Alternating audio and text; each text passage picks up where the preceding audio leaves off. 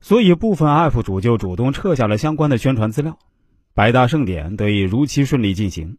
小齐他们总算扛住了竞争对手的第一波进攻，但是大家可以想象，这种竞争并不会以此为结束的。毕竟，竞争对手是行业龙头，提供的签约金往往比 B 站所能提供的高出很多，甚至数倍。有一位重要的 UP 主给小齐打电话，说他已经决定和竞品签约，而且第二天竞品的人就会带着合同过来。那拼钱肯定拼不过，这场仗还有的打吗？其实当时小齐心里也没底，小齐于是又在网上找到我咨询，我当时就对小齐说：“无论如何，先找那个 UP 主谈谈吧。”那位 UP 主也答应可以见个面。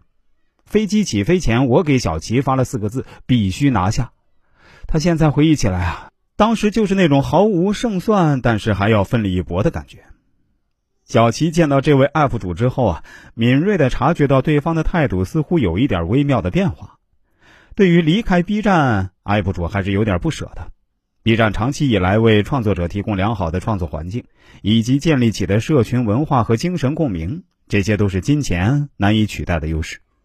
另一方面，虽然竞品的报酬非常诱人，但是相应的约束也会非常严格，甚至苛刻。光合同就有三十页，其中还包括了一些 UP 主非常反感的约束条款，比如一旦违约，违约金额会高达几个亿。小齐当时抓住这个契机，用最真真诚、用最真诚的态度表明，B 站还是会一如既往的给予创作者充分的尊重和自由。经过一番漫长但是非常高效率的沟通后，这位 UP 主改变了想法，他同意了与 B 站继续合作，并且当场就签下了一份长达十年的大合同。就这样，原本以为会流失一个重量级 UP 主的，就这样回归了 B 站的操作队伍中来。小齐后来一直说要感谢我给他信心，我说真的不必感谢我。首先是你们平台确实不错，能够留得住人；其次是你自己在沟通过程中所起到的作用非常大，我只不过是起到一点鼓励你、推动你往前走的小小作用而已。作为一位人生策划师，在最后我还是要说几句真心话：在残酷的商业竞争中，竞争是永远不会停止的。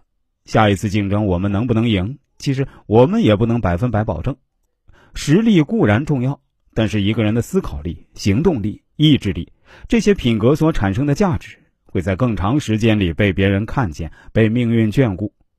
我们未必每次都能赢，但我们绝对不会被人轻易打败。大家说对不对？是不是这么回事呢？